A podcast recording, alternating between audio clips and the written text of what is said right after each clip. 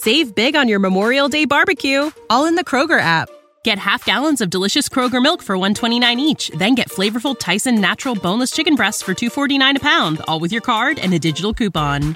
Shop these deals at your local Kroger today or tap the screen now to download the Kroger app to save big today. Kroger, fresh for everyone. Prices and product availability subject to change. Restrictions apply. See site for details. And we say that, don't we? Like when we don't have the words for something, we turn to music. And music kind of picks up the baton, right? From where our language, our wording leaves off. Because again, of its multidimensionality. And emotions are multidimensional. Let's not forget that. No one is ever experiencing, right? You know this. No one is ever experiencing one emotion at a time. We might call it that but that's only because we're trying to simplify it to to process it or explain it but no one's only experiencing anger there's a whole iceberg beneath anger right that exists you are listening to veggie doctor radio and this is episode number 273 Welcome to Veggie Doctor Radio. I am your host, Dr. Yami board certified pediatrician, certified lifestyle medicine physician, certified health and wellness coach, author, speaker, mother, wife, and human being. I passionately believe in the power of diet, habits, and mindset in sparking and sustaining well being and joy in our lives. This podcast combines expert interviews and thoughtful monologues to explore plant based nutrition, lifestyle medicine, parenting, mindset, and other exciting and fun topics. I hope that these episodes inspire you, uplift you, and equip you with the knowledge and tools to live your best life. Are you ready to get started? Let's do it. Hey, hey, veggie lovers. Welcome to another episode of Veggie Doctor Radio. Today I have for you Murray Hidary, who is the creator of Mind Travel. And this is a super interesting conversation about music, its ability to connect, and its ability to heal us. It's Uh, I just really, really enjoyed this conversation. I feel I was very intrigued about this concept, and I'm really glad that I had Murray on the show to talk about his experience and his journey. And there truly are some gems in this episode. No, we don't talk about eating plants, we don't really talk about lifestyle medicine per se, but a lot of the concepts that are discussed in this episode are things that are going to contribute to your well being, to your health, and potentially to your longevity. So, if you're ready to stretch yourself a little bit and think about some different concepts, I really encourage you to listen to this episode. So, let's talk about Mind Travel. Mind Travel is an immersive experience where music and mindfulness meet. Through music, the language of emotion, creator and composer Murray Hidary seeks to open the heart to healing and transformation with his evocative live piano compositions. Recently, the music of Mind Travel has also served to bring awareness and a call to action on issues like social justice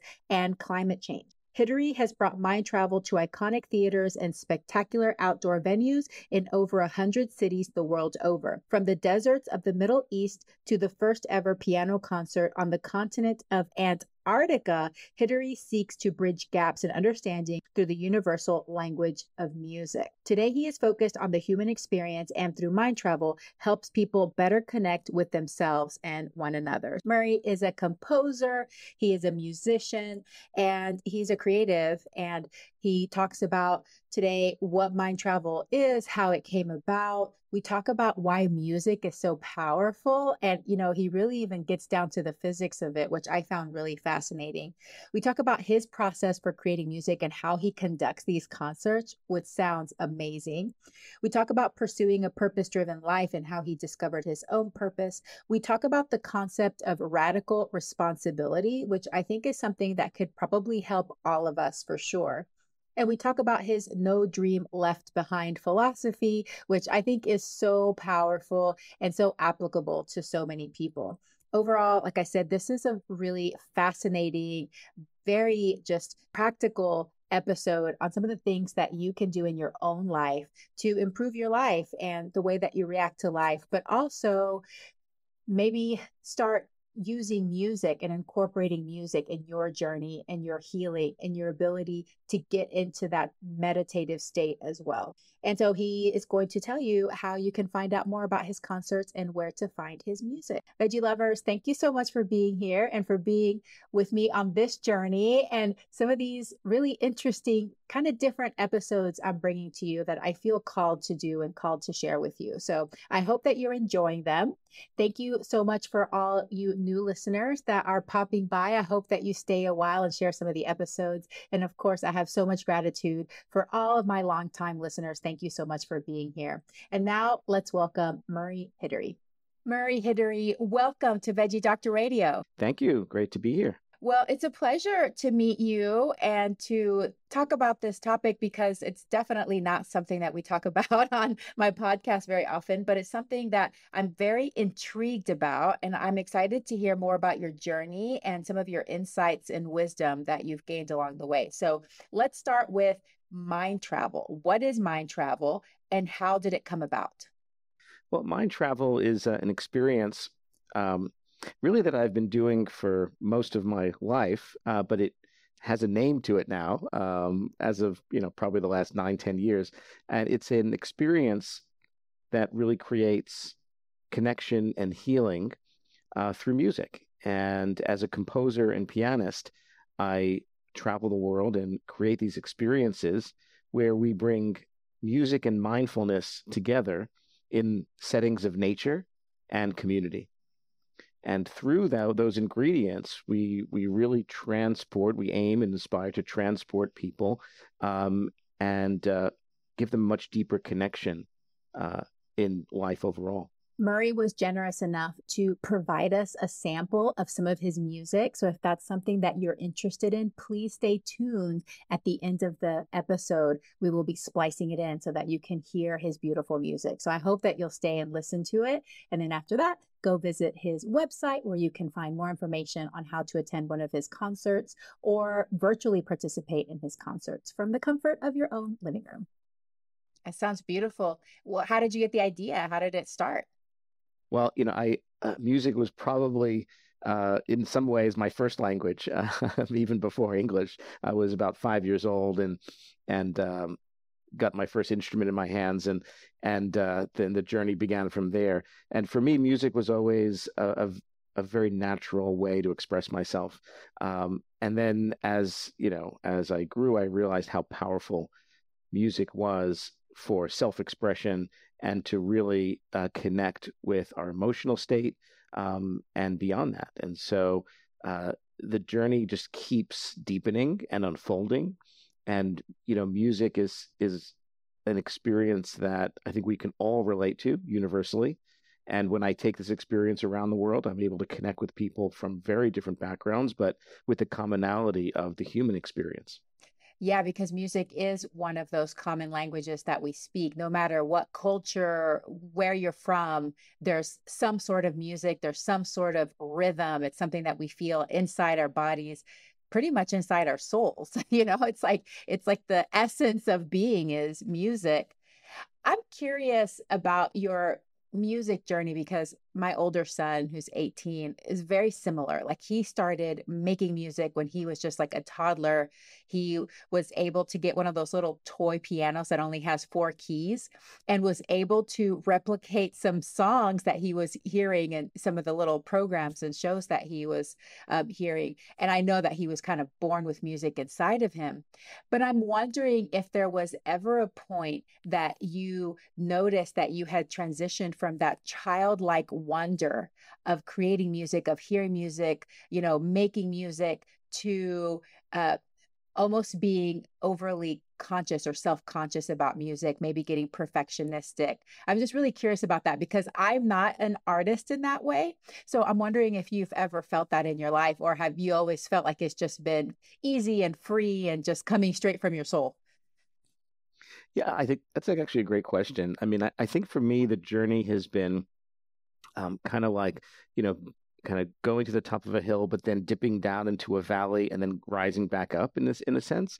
Um, because you know when you're when you're young, you kind of you play with like you said the kind of freedom of a child and and you're exploring uh, but then at, some point, right, there's the comparative mind, right, and and we become aware of others. And wait, am I as good as the other student in the class? And and uh, you know, you start to to generate these thoughts of um, of you know, where do I rank in terms of others?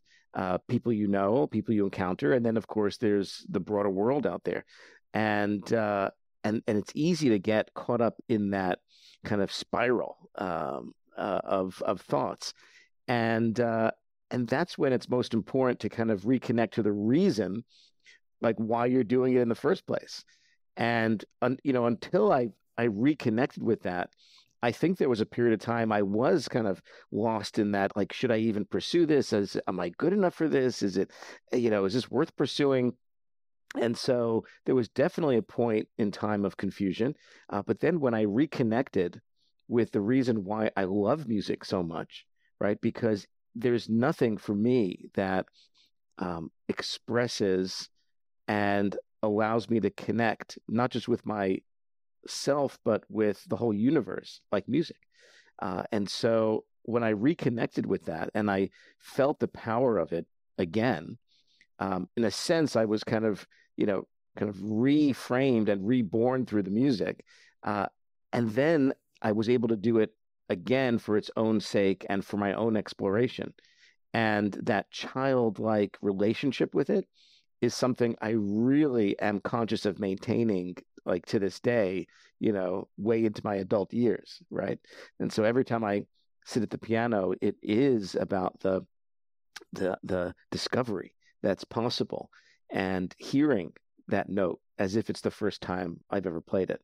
That's beautiful and that's so powerful. And I can resonate with that on different levels, not as an artist or as a music creator, but I feel like reconnecting to our why. And we're going to talk a little bit more about this later as far as purpose. I think that that's really important when we're pursuing different goals or, you know, even just playtime and having fun, you know, reconnecting yeah. with that why is really important.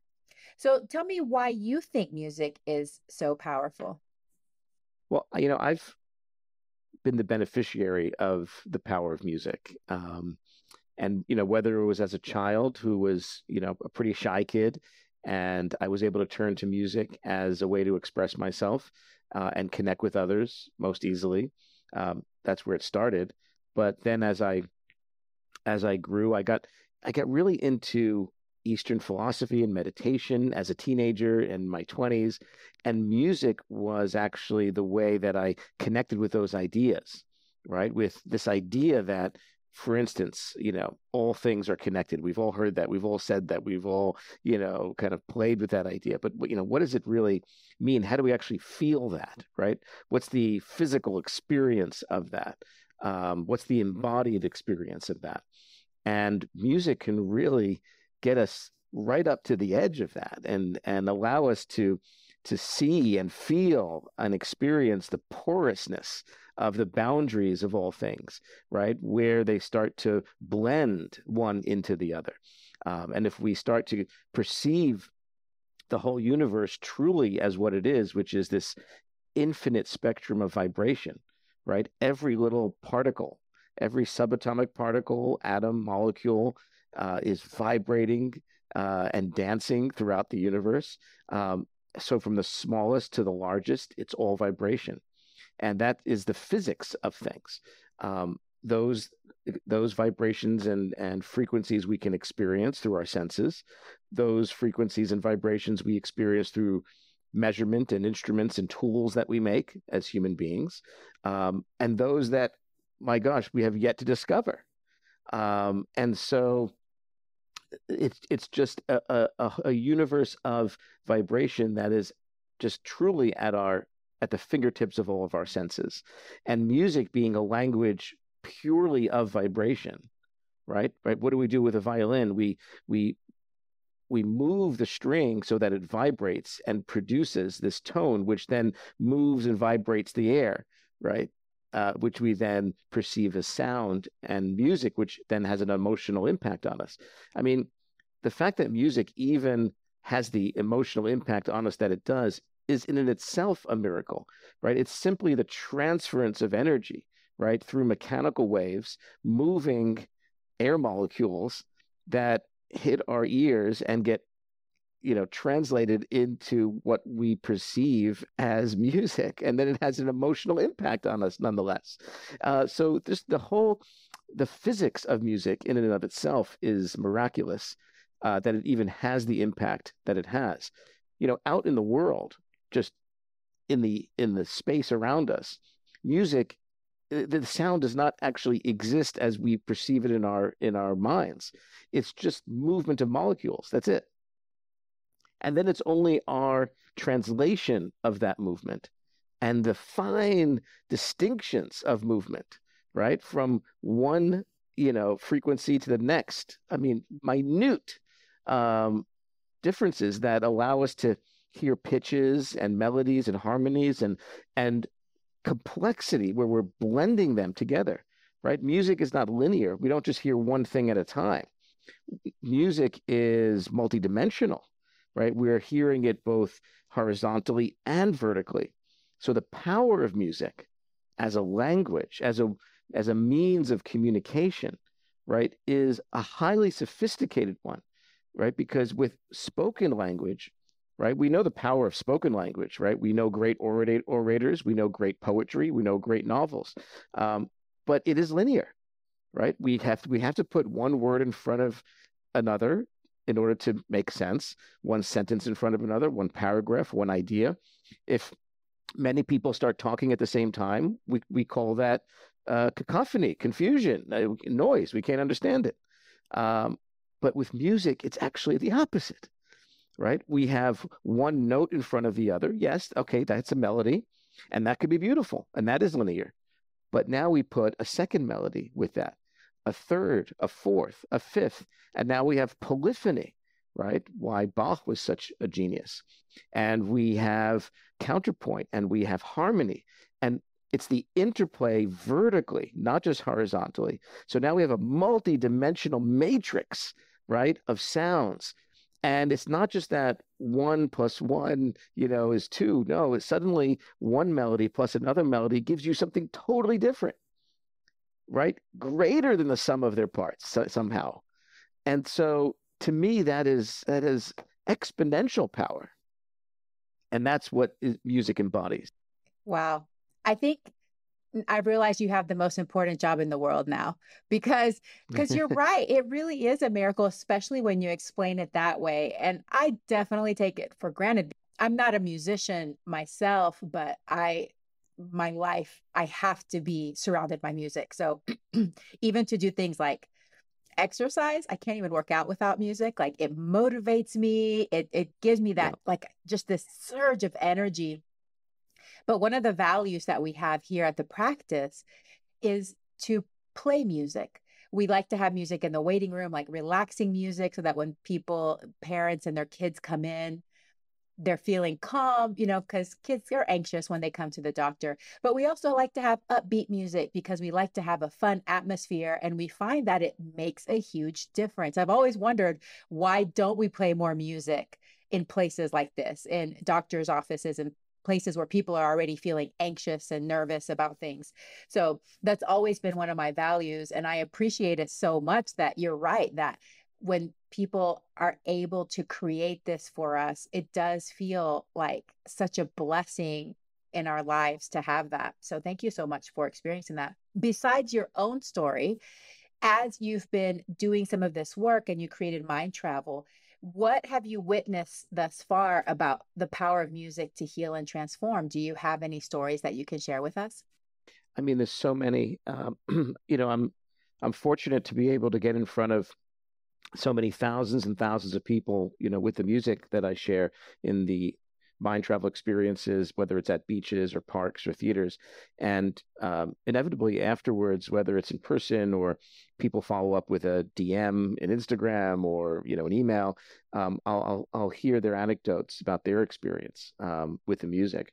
Um, and especially when it comes to healing, whether it's um, a, an intense grief that they're either currently going through or or you know something from the past that has not fully been processed. The music seems to uh, bring it up in the present so it's right there with them. And then the music is able to kind of meet them where they are right with whatever pain they're dealing with right? And it could be everything from you know the grief of of someone who um, who died. It could be uh, just something uh, from the day uh, some something stressful from the day that they're dealing with. Uh, but it becomes present and music also triggers a lot of memory that might be um, forgotten suppressed uh, and and it, it presents it. It brings it right up. And then they're able to deal with whatever comes up. And the music kind of holds that space and the key thing is allowing them to feel whatever pain is there right just kind of feel it out and then on the other side of that suddenly they have this release this um, this beautiful opening that takes place um, so i mean I, i've had so many people that are dealing with with grief they're dealing with pain of different kinds, uh, both emotional and physical. And by going through the music, and and it's not just any music, right? I mean, the music that takes place and that I create with mind travel, um, first of all, it's it's a long form. It's not just short pieces one after the other. Um, it could be about an hour experience without any interruption, and you know the mind is so powerful that it's you know and it's always trying to do its thing, which is to protect us, right? So it's actually on our side, but sometimes it, you know, the the brain is is doing things that actually get in our way when it thinks it's helping us, um, like trying to push away painful memories and thoughts and emotions because it wants us to be able to function in the present. Um, but while that could be helpful, right? If we're out, you know, hunting in the plains of Africa and and uh, we don't want to be distracted from from the hunt. Yes, it's it's good not to be in reverie and you know and dealing with an emotional issue at that point. Um, but you know, we live in a different day and age now, and it's it's very appropriate to have space and time to process emotions so that we can move forward and not be stuck with them. And so that's what's taking place. Uh, and the longer form music allows the mind time to open up, to disarm, to put the walls down, right? And for what's needed to come up, the time to process it, integrate it, and kind of feel it through, right? Without being interrupted, without being pulled out of the experience, right? By the by the song ending and starting and that that kind of thing. So it's a very deliberate and purposeful format of a mind travel experience. Yeah, I love it. I've been listening to your music uh, during my meditations, your binaural uh, tones music, mm. and it is very beautiful. And I agree. It, it's like it facilitates that ability to get into that space where you can let go. Because I think sometimes right. that human part of us is like so stuck in the present and so stuck in the material that we need something to kind of let us, like, okay, you can let go just you know focus on this yeah. and, and let things process. So that's really really beautiful. So speaking of process what is the process that you use as a creator to create and compose music? And now for a very important message. Hey mama if you are feeling frustrated about mealtime battles, worried that your child isn't eating enough, or eating enough vegetables, afraid that your child is going to get some awful deficiency or disease because of the lack of diversity in their diet, I wrote a book that might be for you. A Parent's Guide to Intuitive Eating How to Raise Kids Who Love to Eat Healthy is available in paperback, ebook, and audiobook through all major online booksellers. Did you know that most children are born with the innate ability to eat the appropriate amount of food to satisfy their hunger and support appropriate growth? Despite this, parents are still anxious and confused about how much and what to feed their children. In addition, many children are labeled as picky eaters or develop behaviors such as hiding and sneaking food. There's also a growing epidemic of dieting behaviors and eating disorders beginning at alarmingly young ages. In my book, you'll learn the five pillars of healthy eating, how to apply intuitive eating through all the stages of development, lifestyle habits that support healthy eating and body image, troubleshooting and problem solving for picky eaters, overeating, and dieting behaviors, how to create and foster a healthy body image in your children, how exploring your own body image and relationship with food will help raise an intuitive eater, and what foods to offer your child at different stages of development. A Parent's Guide to Intuitive Eating How to Raise Kids Who Love to Eat Healthy, available in paperback, ebook, and audiobook through all major online booksellers. Are you ready for a fresh approach to feeding your child? For more information, visit dryami.com forward slash book. And now back to the episode so you know my process um, you know there's there's work that i do compose meaning write it all out uh, but that's not the the the piano music that i play in my concerts when i when i get up on stage and uh, i play at mind travel concert it's actually all extemporaneous. It's all a real time composition. It's all improvised in the mind travel language that I've created as as a composer. And so from the first note to the last note, I'm not really sure where it's going to go. And that is my own practice, you know, in that way. And so that's what makes it exciting for me. Um, and it's my practice in the sense that it keeps me fully in the present moment with the music. Um, it's kind of like, you know, surfing on that wave and just being with it the whole time as the music moves and it wants to go this way or that way and and it's it's it's my practice to stay with it and to kind of partner with the sound um, and see kind of which way it wants to wind down the river um, from there i actually record all of those and i then go back and listen to it and I'll take the parts that were most powerful and then I'll actually turn those into larger orchestral compositions um, and and use that as the raw material right for some of the bigger compositions um, that i write. So that this way the larger compositions have that organic uh, nature to them because they were they were you know created from a, a very spontaneous moment uh, so that that's the process that I that I go through, and um, it it just it works really really well. Um, and it's uh, it's always exciting for me because I'm never playing the same thing twice. That's so so cool. I love that you're able to use your concerts as inspiration for then composing. But before you start one of these live concerts, are you ever afraid that it's not going to work out? like, oh, this is going to be the time that I mess up or that I, I I don't know what to do next. You know, when I when I first started mind travel, um, I truly was plagued by exactly that. Um, and and you know, not just right before I went on stage, but for weeks before a big event, uh, big concert, I, I'd, I'd feel like a um, like a like a like a pressure in my like solar plexus, like uh, tension, right? And uh, you know, it was like an anxiety building up. Now, of course, once the day came, and I, you know, and I went out on stage, you know, as a professional, I did my thing, and I, and, it all worked out. But I, I just didn't enjoy the the stress and anxiety leading up to it um, all the more so because what I was creating was supposed to alleviate that. And I said, well, I got to really address that. What's going on under the hood there? Is it just a normal, like you know, kind of every every performer has that, or is there something deeper? And uh, I actually worked with a with a wonderful um, a therapist, um, kind of like a combination of hypnosis and neurolinguistic programming. Uh, very talented, and and we we kind of went in in the session to really uncover what was under the hood.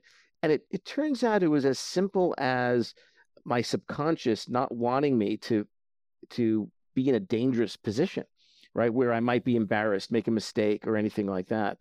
Um, but I then dialogued with that subconscious part of me. And it was kind of like talking to a five year old in a sense, right? There's there's these subconscious parts of us that are programmed as five year olds and they never change, but they're in us, so, you know, somehow. And so I dialogued with this kind of five year old part of me that just wanted me to stay home and play, right? And uh, and not go out to a dangerous place. And I said, well, okay, assuming that I don't make a mistake and everything's going to be okay and I won't be embarrassed, what would you want from me? You know, what what do you want for me, for us in life? And then, of course, you know, this part of me was like, no, I want you to shine and I want you to share and I want you to be fully expressed and all that. And by this reframing, it was like talking that part of me off the ledge and being like, it's all going to be fine.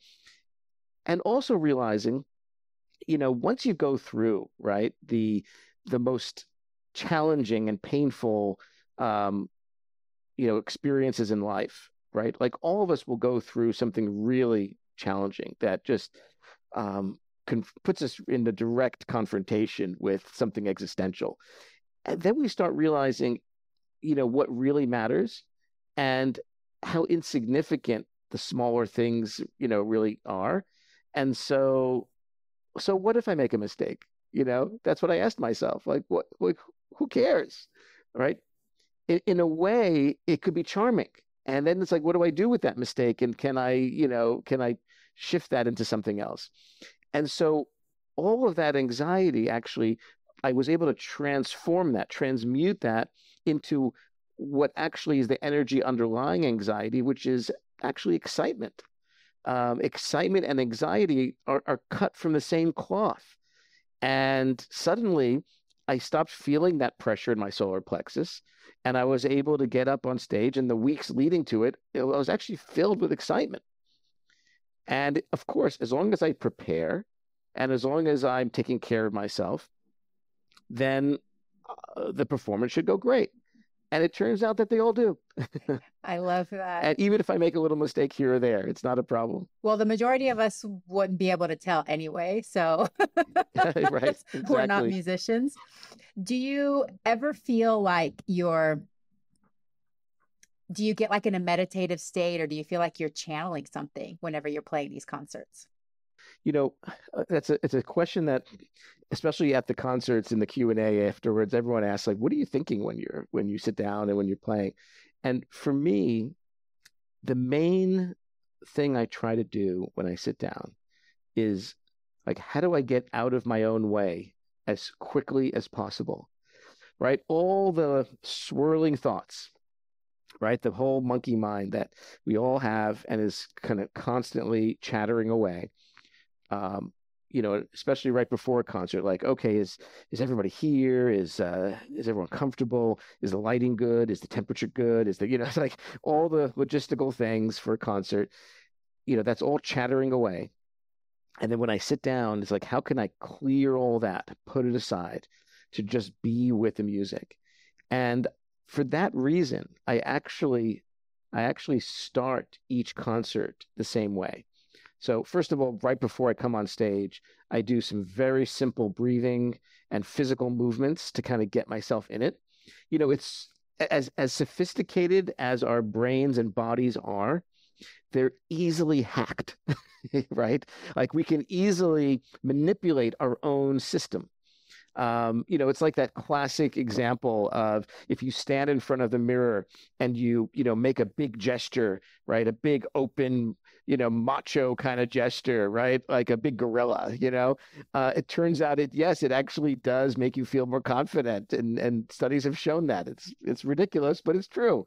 Um, and so our systems are hackable, are manipulatable.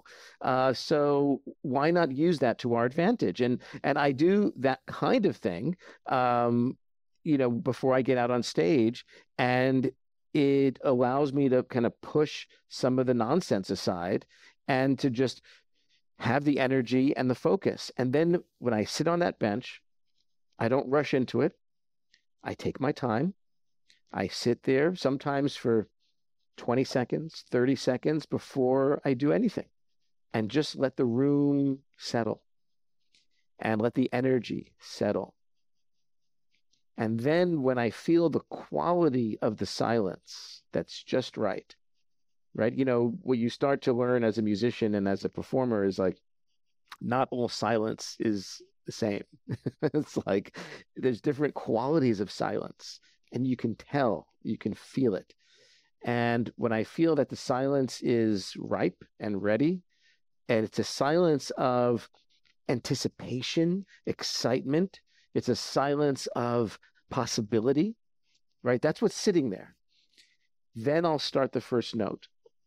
And I always start with one resounding note that I hit and I let ring. And it's kind of like the bell at the beginning of a meditation, perhaps. It's kind of like um, a church bell, right? That you'll hear on a Sunday. It, and and that the purpose of it, I think the intention of it is to call our attention to the present moment. Right? I think that's what both of those examples do. Right? At the beginning of a meditation or the church bell is like it's it's now. It's it's right now and let's come together right now.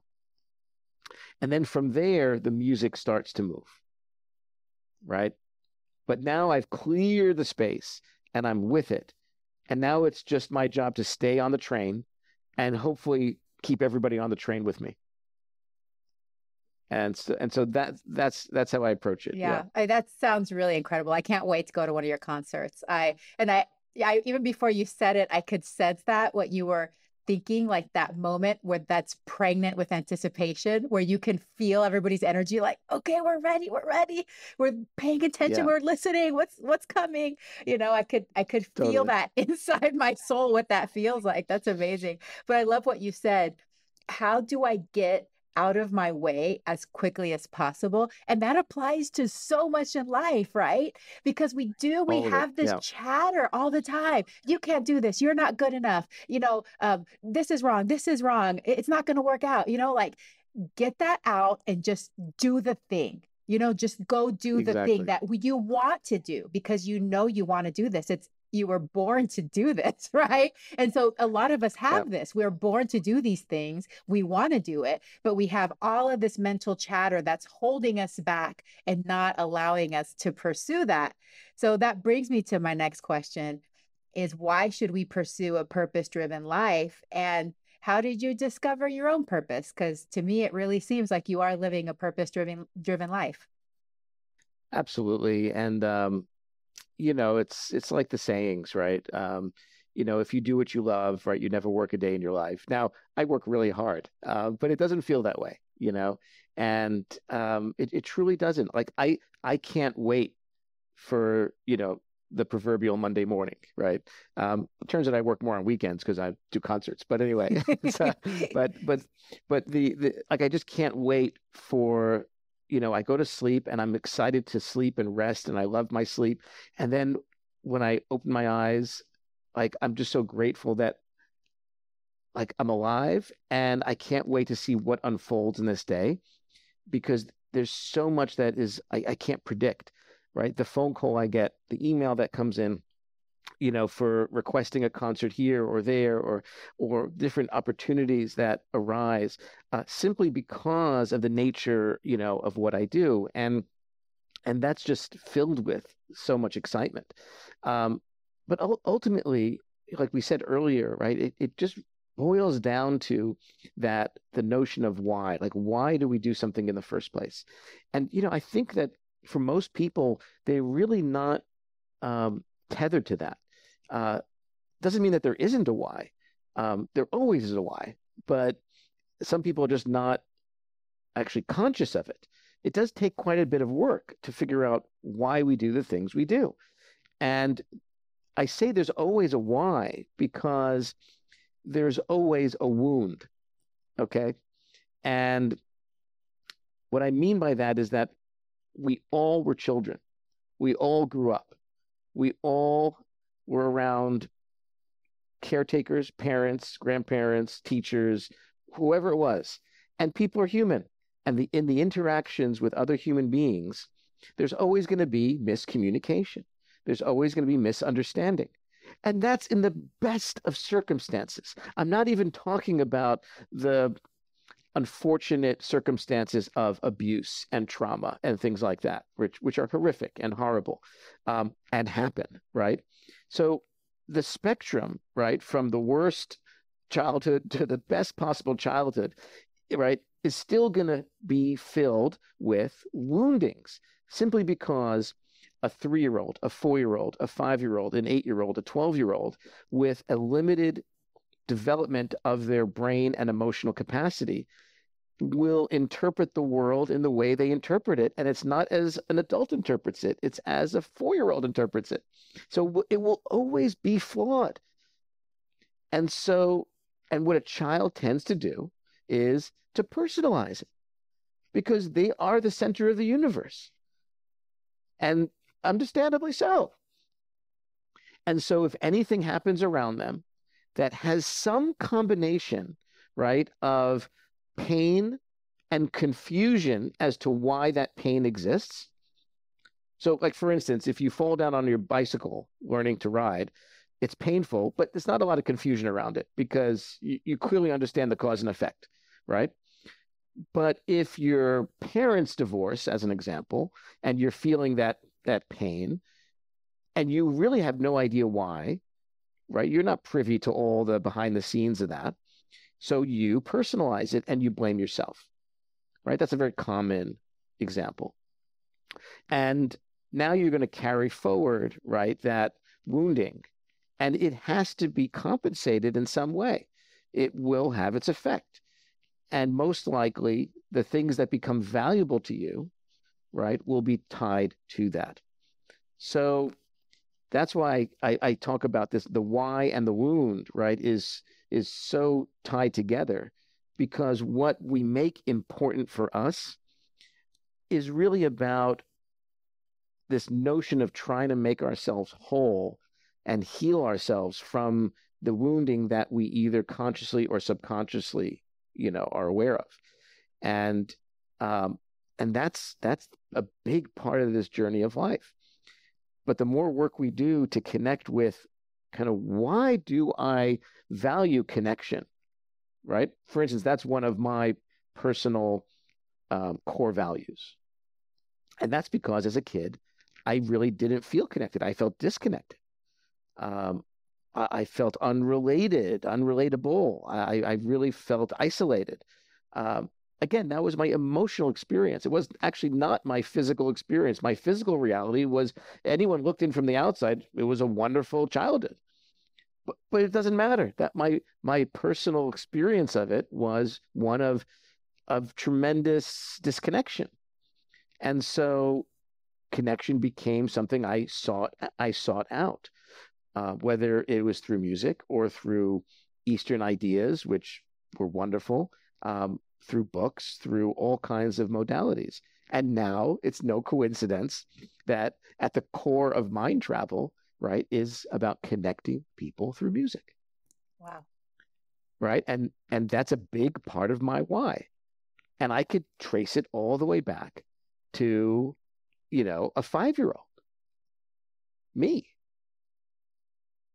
And so um, we all have that and they don't have to be super fancy, like, you know, super sophisticated, right? We all are human and we all have very common experience, even if our details are different, right? And that's what's so fascinating. Like, none of us will have the same details, right? The same specifics.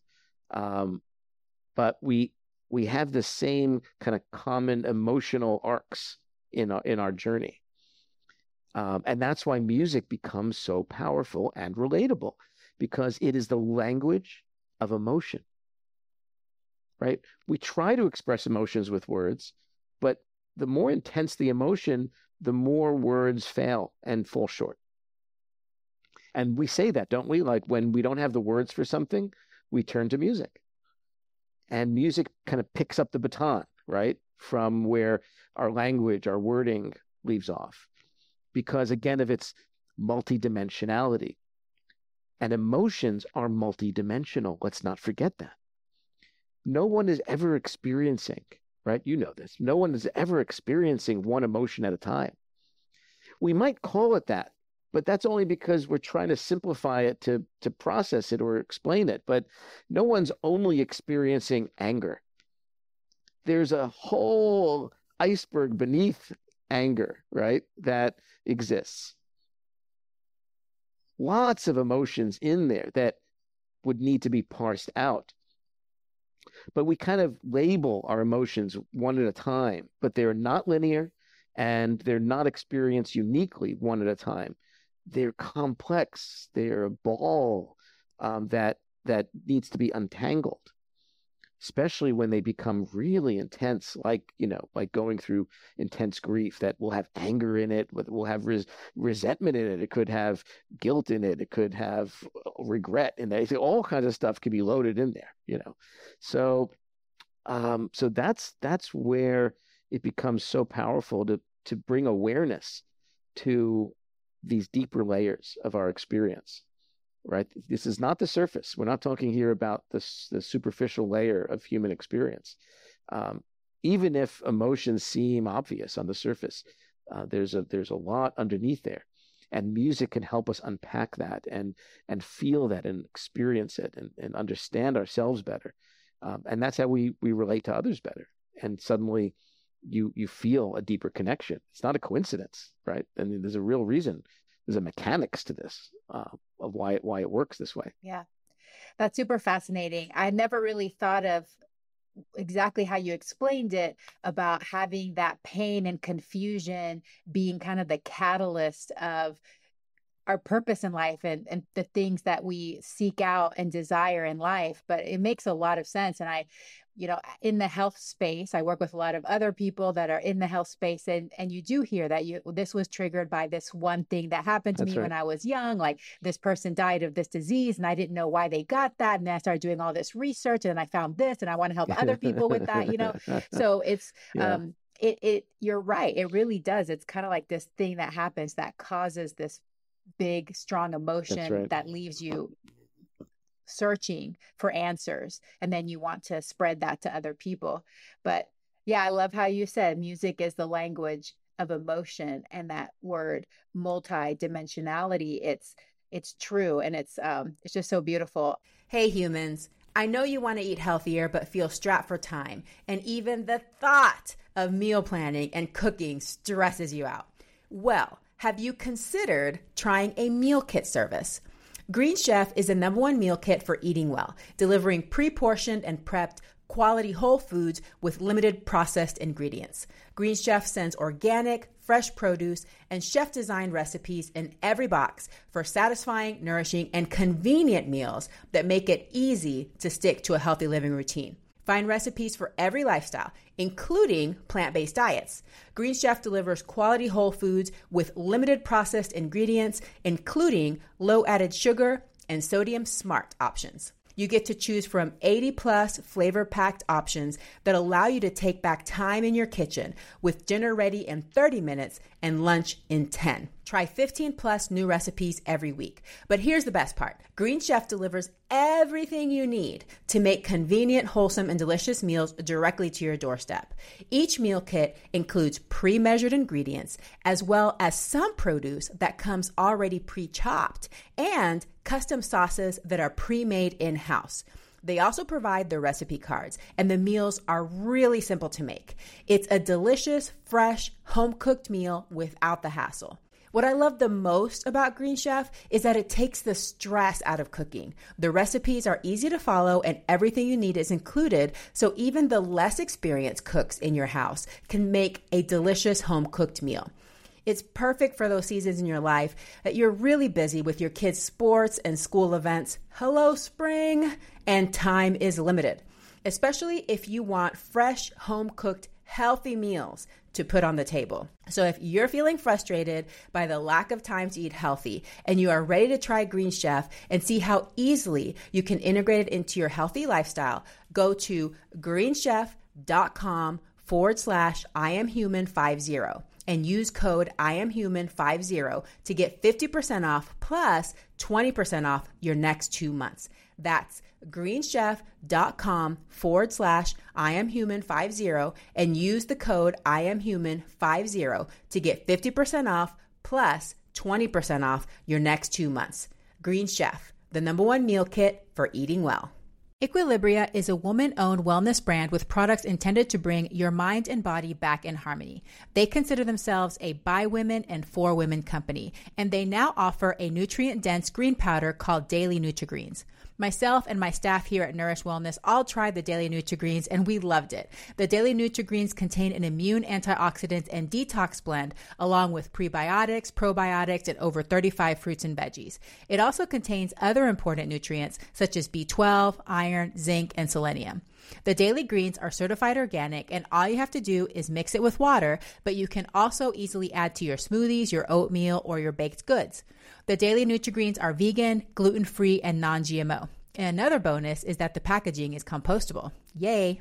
When I tried the apple banana daily Nutri-Greens, I was surprised by the pleasant and mild flavor. It was easy to prepare and drink and didn't leave any aftertaste, and I felt great afterwards. It's really easy to create a daily ritual around your green drink. Integrate it into your daily self-care routine. A green powder is one way to fill the gap in daily nutrition and is an easy and convenient way to get in your greens. These powders are a great way to add more nutrients into your diet during busy times, travel, and transitions in life when you don't have time or access to fresh green veggies. If you're interested in trying Equilibria's daily Nutri-Greens, head to myeq.com and use code Dr. Yami, that's D R Y A M I, for 15% off Equilibria's daily Nutri-Greens and much more. That's myeq.com and use code Dr. Yami, D R Y A M I, at checkout for 15% off site wide today.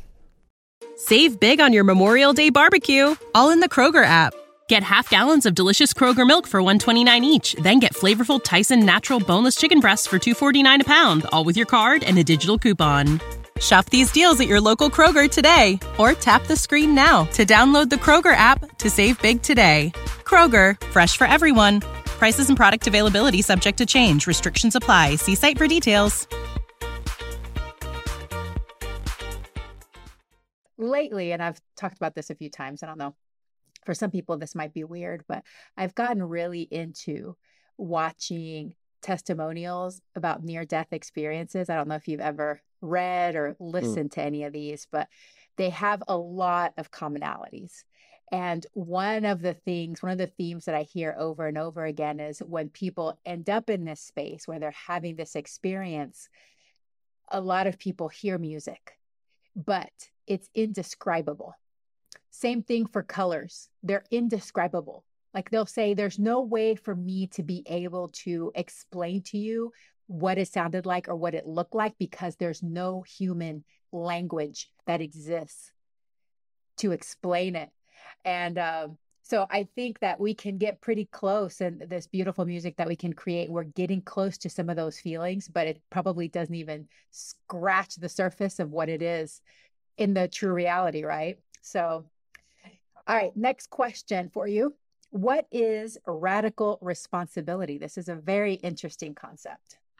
Oh, absolutely. It's it's something that it's probably one of the most important moments for me is when and it happened it happened in my 20s um, when you know in, in my 20s in order to kind of kind of figure out how to pay the bills and all that. I was like, how am I going to make money with classical music? It was it was not clear what it, what I'm doing now. It was not clear then as a 20 something, and you know, I I uh, along with my older brother, uh, we got into the technology world and we were building.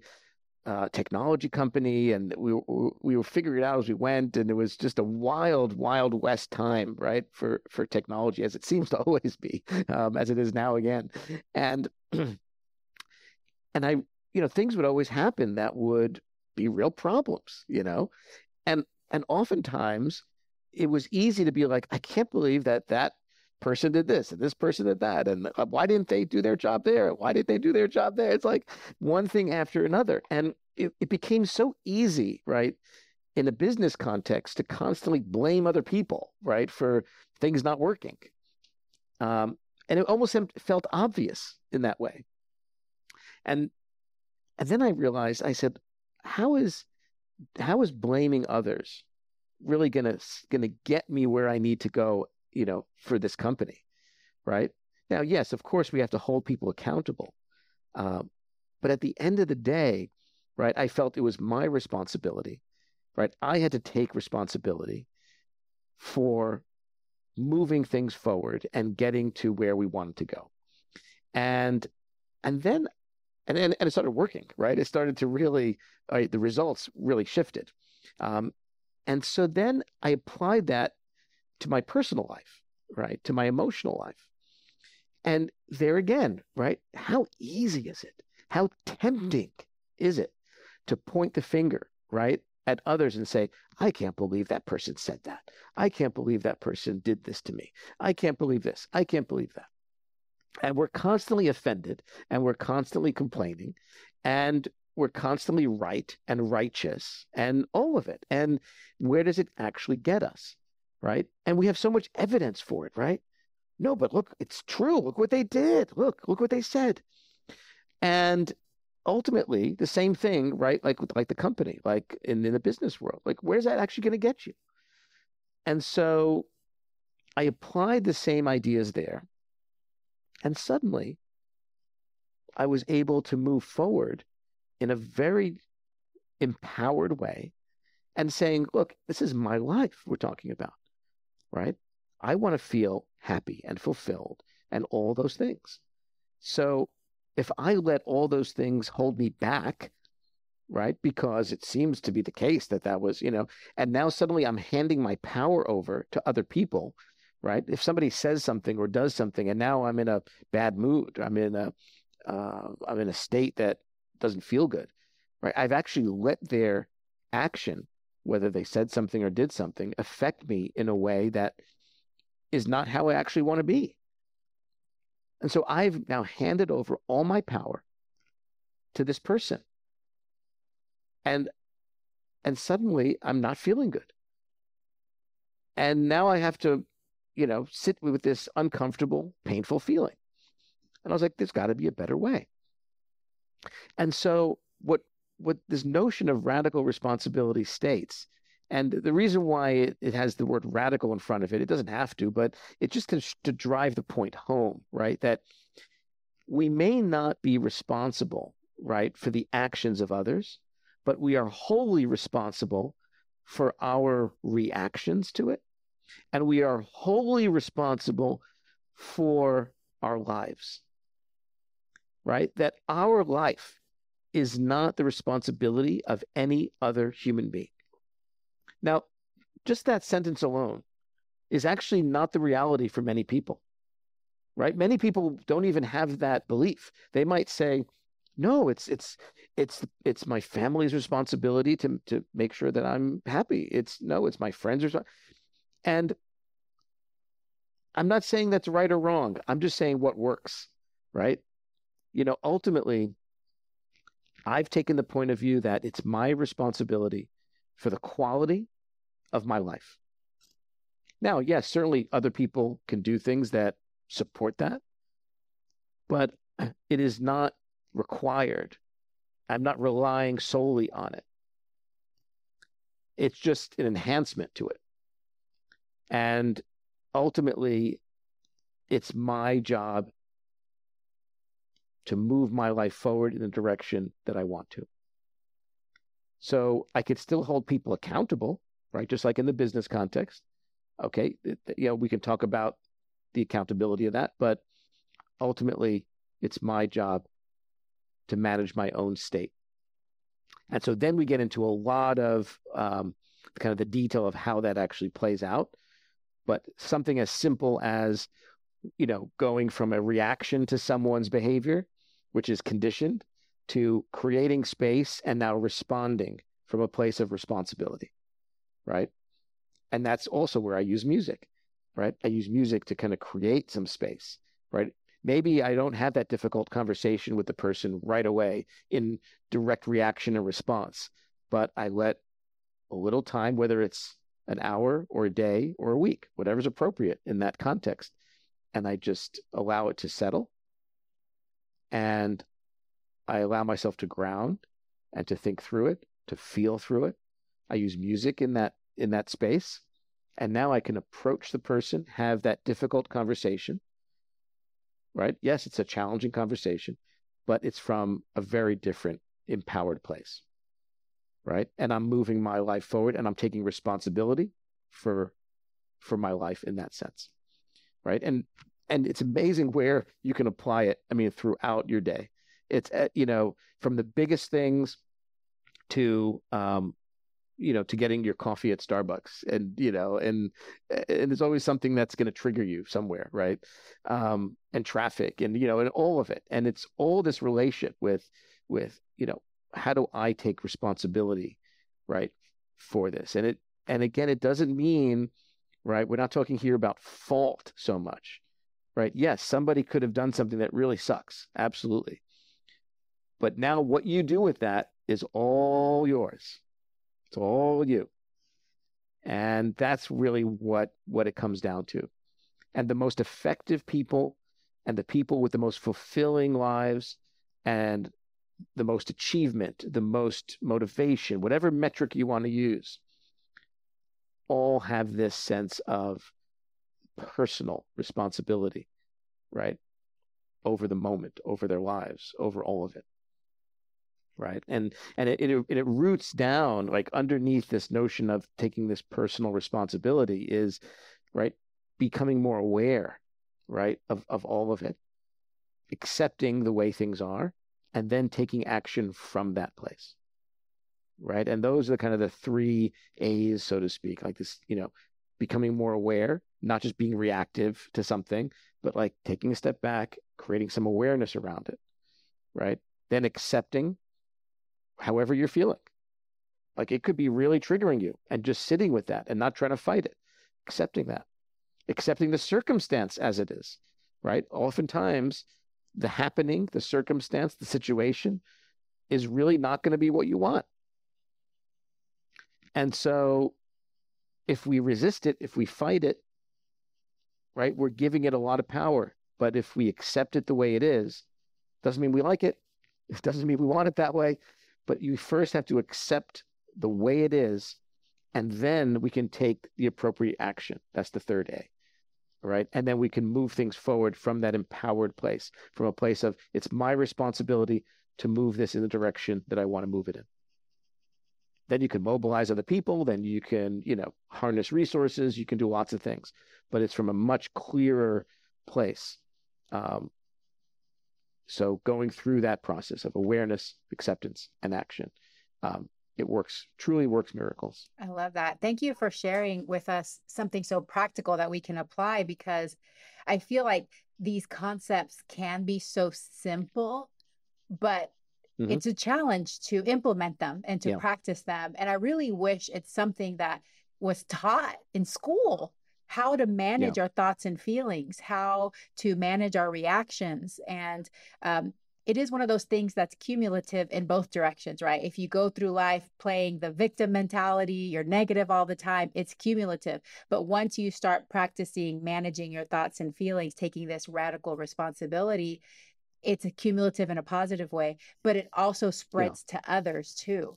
And and that's Absolutely. one of the things I talk about is whenever we are good about our own self-care, managing our thoughts and feelings, taking care of ourselves, it actually helps us be more productive. It helps us give more Bingo. if that's something yeah. that we're interested in. We can serve even more in a better way when we're able to take care of those things, even though it can be hard. Hey, are you kind of curious about microgreens and including microgreens in your diet, but you're not sure where to start and you're not sure how to do it? I love my Hamama microgreen grower. It's so easy, it's so convenient. So, this is how it works. Basically, they send you the kit and it has this little seed quilt, okay? And then you soak the seed quilt in the water, and in a few days, you see your tiny little baby sprouts growing. And a few days after that, you can start eating them. And it's so fun. And you can tell them that you're eating them, and they're really happy that you're eating them, and your body's really happy that you're eating them. But here's the best part because I've told y'all before, I'm lazy. So, I don't want to have have to use any mental energy that I don't need to. And they send you seed quilts every month. So you don't run out. You can change what seed quilts you want to try. So here's some examples of some of the seed quilts they have hearty broccoli, refreshing cabbage, energizing kale, spicy daikon radish, super salad mix. You can even get wheatgrass, you can get culinary cilantro, or even hot wasabi mustard. So there's lots to choose from. They have different flavors. They're so cute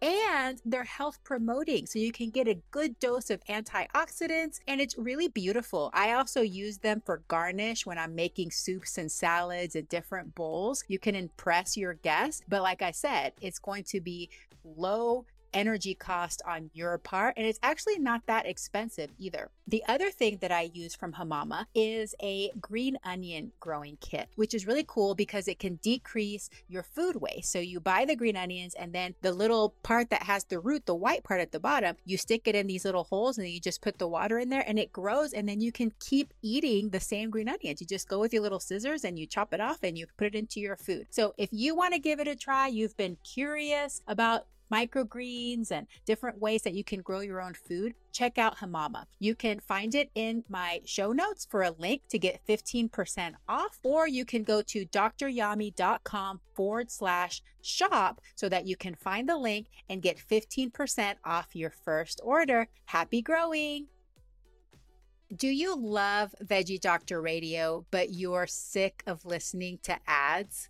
Join the Plantscription. The Plantscription is a monthly membership where you have access to ad free episodes of Veggie Doctor Radio every week. But that's not all. You also have access to a monthly live Q&A with me and a monthly live book club. You also get access to writings and musings and free giveaways. It is such a great deal. Right now, it's only $5 a month to join the Plantscription. If you want to join, go to plantscription.substack.com or go to the show notes to follow the link. Join the Plantscription today and join me in this plantastic community couldn't I couldn't agree more. Uh, absolutely, and and it's got to be simple, right? Because if it's if it's too hard to do, if we have to suddenly you know stop and figure out a differential calculus equation and then take action, whatever you know, we'll never do it, right? So it has to be something simple that anyone, everyone, at any time, at any moment can do. And actually, it gets even easier because, like any muscle, right, we strengthen it.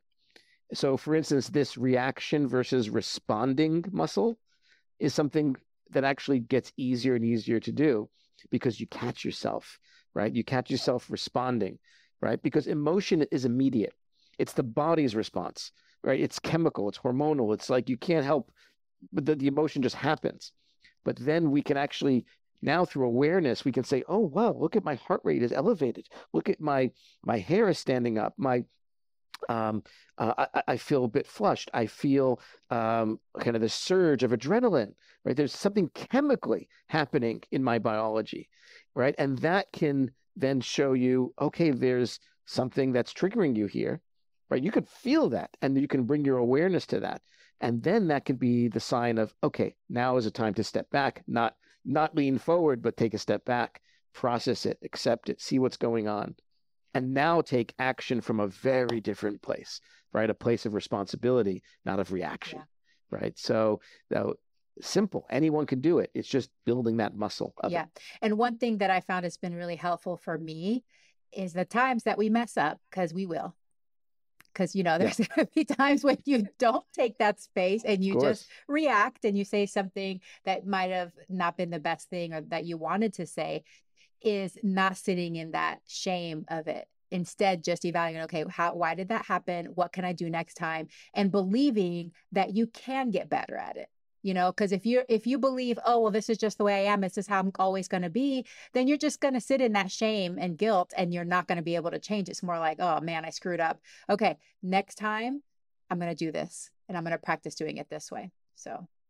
And you know the, the magic of messing up so to speak uh, is is there's actually a real opportunity there and part of this whole notion of radical responsibility is also cleaning stuff up right? Quickly and with responsibility and saying, Hey, I know I said that. I know I did that. Ah, I'm truly sorry. I know this is probably how it made you feel, but no, this is, you know, what's going on for me. And how can I fix it? How can I repair it? Right. And how can I do something, do it differently? Um, that actually being able to clean it up in that way. Here's the thing it turns out that it actually makes the relationship with that person deeper and stronger than before you messed up. That's a crazy thought, isn't it? Like you just messed up, you hurt the person. And now by properly cleaning it up, whether it's apologizing, you know, whatever, however that looks like, you actually will have a deeper relationship with them now. That's what's so beautiful. Because that's the human side of it. Because we all are going to mess up. It's part of being human. It's a question. It's a question of what's the quality of the cleanup. Mm-hmm. Yeah. Right? Do we just do we blame someone else? Do we like uh, you know? Do we do we just push it away, or do we like lean into it and like communicate about it and then like clean it up, heal it, and now we have a stronger bond, right? It's like it's like muscle that tears, and then when it heals, it's stronger, right? Same kind of yes, thing. Absolutely, that's such a beautiful concept, and something I had to learn during parenting as well, because you'll definitely have mm. those days where your tolerance is low and you yell at your kids. And one thing that I've learned is, you know, you take a step back, you talk to your kids, and be like, dude, I'm sorry. Mommy lost it today. I shouldn't have done that. Um, I apologize. And, you know, yeah. you know, th- but then also your kids realize that they also don't have to be some sort of perfect human being. Like there's no such thing as a perfect human being. And when they have those flubs in life, they also have the opportunity to do that cleanup. So thanks for reminding us about mm. that. Really briefly, I don't want to leave out this no dream left behind philosophy. Can you briefly tell us what that means? Uh, you know, I've always had so many interests, um, you know, across many different areas. And, you know, I also had this conditioning from my perception of society, right? Which is no focus on one thing, right? And, you know, become an expert in that one thing and it just never sat right with me you know and i was like i but i have this curiosity and this passion for so many different things and um and i started to realize like two really important things the first is that to feel this fulfillment um to feel the benefits of creativity right real innovation and creativity comes from actually connecting dots between disparate disciplines right? That's where the new thing happens.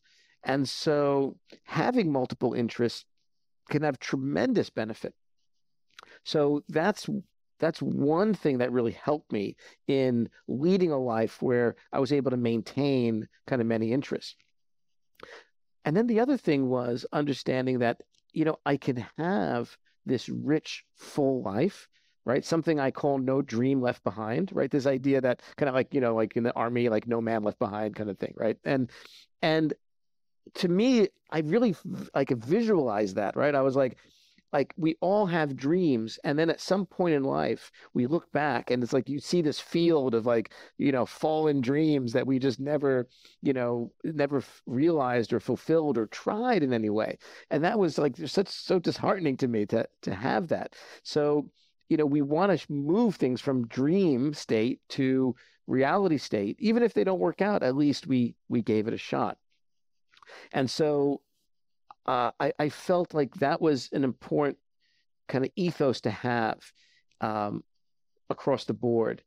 And the real key there is permission to give ourselves permission to actually do the things that, oh, you shouldn't be doing that you should be focusing on your parenting.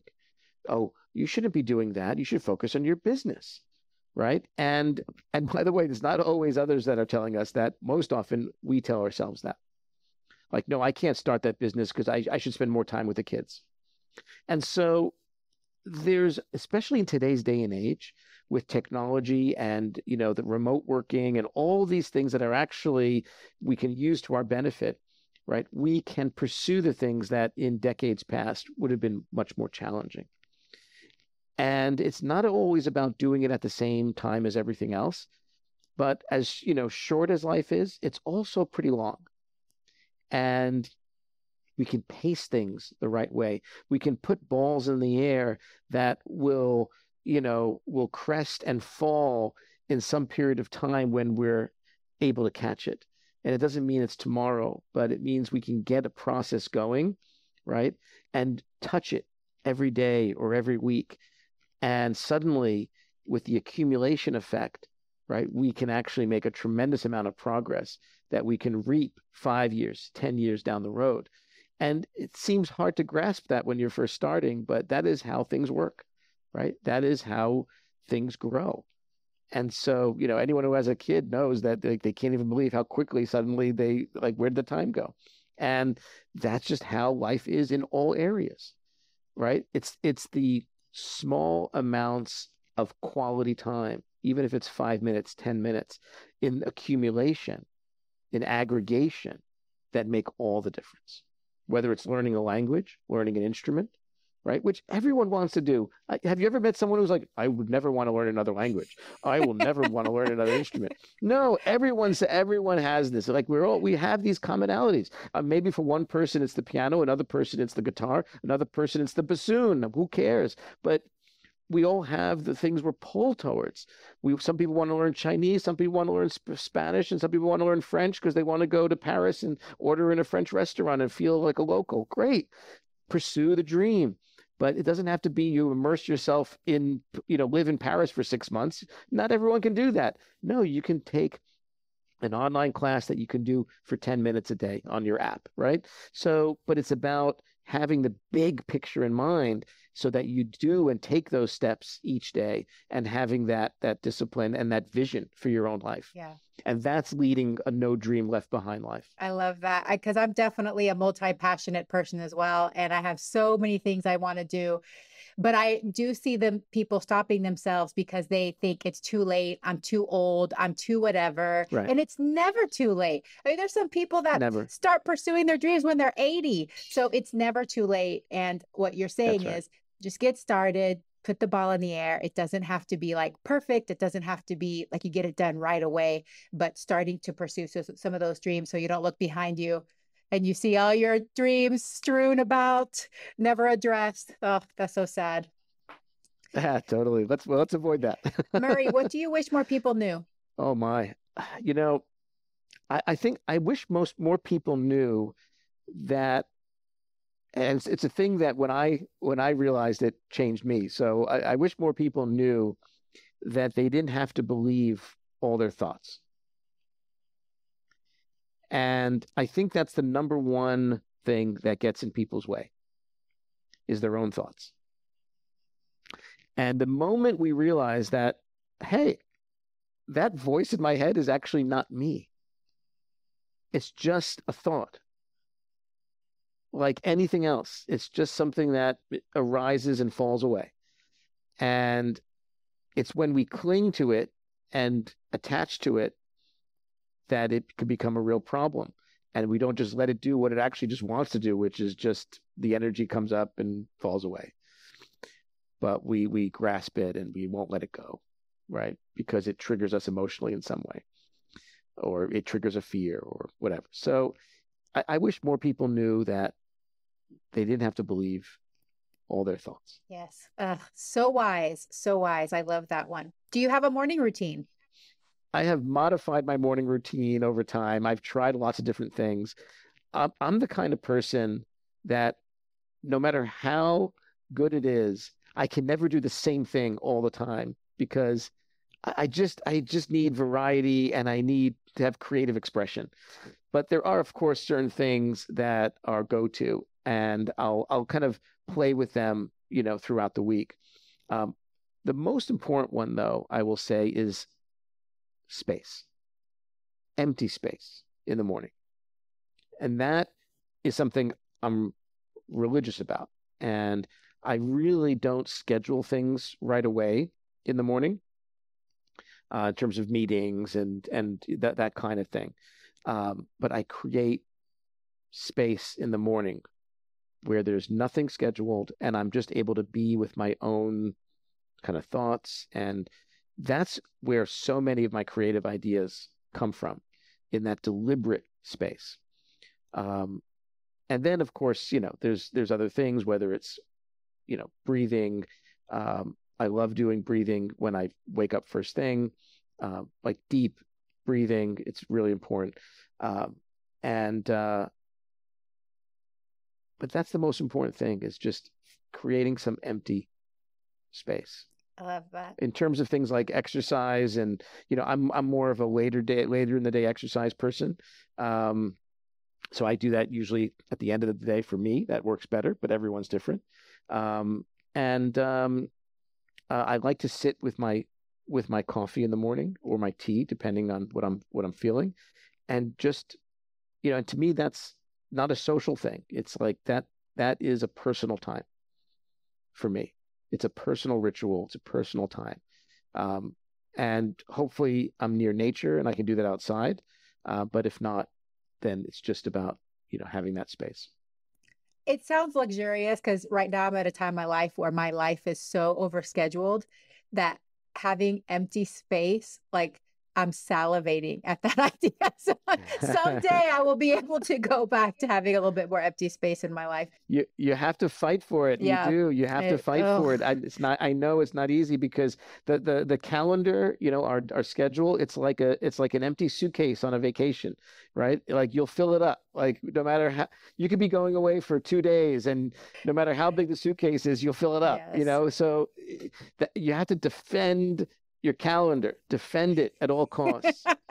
I love that analogy. Defend the calendar. Murray, this has yeah. been fantastic. You have so many amazing things to share. And I'm so, so happy that you came on the podcast today. I'd love to know where listeners can connect with you and tell them about how to find your concerts, what other products you offer. Tell us about all the things. Mm-hmm. Yeah, so we do, um, of course, in person piano concerts on the beach, in parks, in wonderful places, uh, coast to coast. Uh, you can find out the schedule at mindtravel.com, mindtravel.com, and we post our schedule there. Uh, a lot in Southern California, a lot in Miami area, Florida, Fort Lauderdale, a lot in New York area, New Jersey. Like, so there's a lot going on. Um, you can even make a trip to some of these amazing destinations. There's a lot of great reasons to go to Miami or to Los Angeles or New York and and time it with a concert and just make it part of your experience. So I welcome each and every one of you to to join us in a MindTravel experience. Um, and then for those that are traveling a lot or live in different places, we do it virtually. And you know, we started doing this in during the pandemic, and we've continued it because it's so powerful. And we come together twice a month we do a walking meditation. You know, there's nothing healthier for your physicality and your emotionality than walking. It's so simple, like we said before, simple, simple, simple, but effective. And so we come together virtually and um, I guide the experience with music and guided uh, narration and poetry, uh, all on a different theme each each month and we come together virtually and do that and everyone is welcome to join that. And and i also do a concert from my living room once a month so that you can just curl up on your couch um, with your favorite blanket or your partner or your loved one or your kids or whoever and just enjoy the music and just enjoy the uh, the wonder of it and and you know see see the experience um, that way. So uh, i invite you to in person or uh, virtually and all of it is on mindtravel.com Oh, that sounds amazing. Yeah. I love the sound of all of it. Eh, the outdoor stuff and the couch time because I love the couch. That's right. It's important you, to have ha- you ha- yeah. can't forget to include the pets because I would definitely have my dog with yes. me too on my favorite blanket. So absolutely. Okay, as we close out, if you could leave us with your top three tips for embracing radical responsibility to live a purpose-driven life. You know, the, the, the first thing when any situation happens right? That triggers us, right? And we want to impose radical responsibility in that moment, right? The first thing is it to ask the question, right? What can I do to actually move this forward in a healthy way? Right? What's going to actually be effective? The second thing is, what is the other person's experience? try to put yourself in their shoes, right? That really helps. And of course, the third thing is to not take it personal. And if we combine those, then we'll be in a really great place to be able to dissolve things that trigger us, actually help the other person, and most importantly, help ourselves move forward in our lives in the direction that we want in a healthy way. Uh, I love that. So practical, so actionable. Thank you so much for coming on the show today. I feel like I've smiled more, like consistently, than any other interview. This has been really beautiful. I've just loved hearing about your journey. I've loved hearing more about music and everything that you do. So thank you so much for sharing that with us and with the world. And I can't wait to come to one of your concerts. And I hope that you have a plantastic day. Thank you, Dr. Yami. It was really delightful.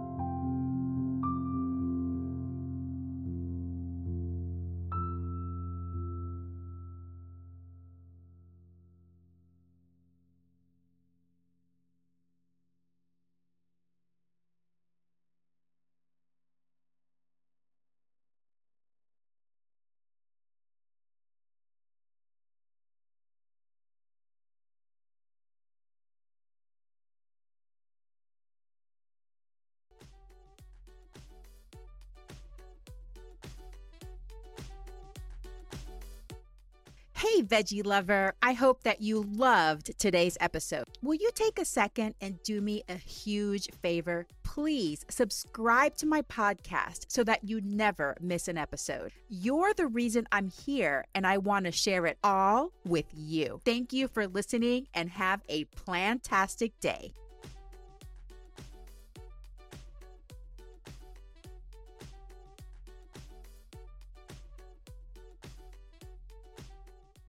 Save big on your Memorial Day barbecue, all in the Kroger app. Get half gallons of delicious Kroger milk for 129 each, then get flavorful Tyson natural boneless chicken breasts for 249 a pound, all with your card and a digital coupon. Shop these deals at your local Kroger today or tap the screen now to download the Kroger app to save big today. Kroger, fresh for everyone. Prices and product availability subject to change. Restrictions apply. See site for details.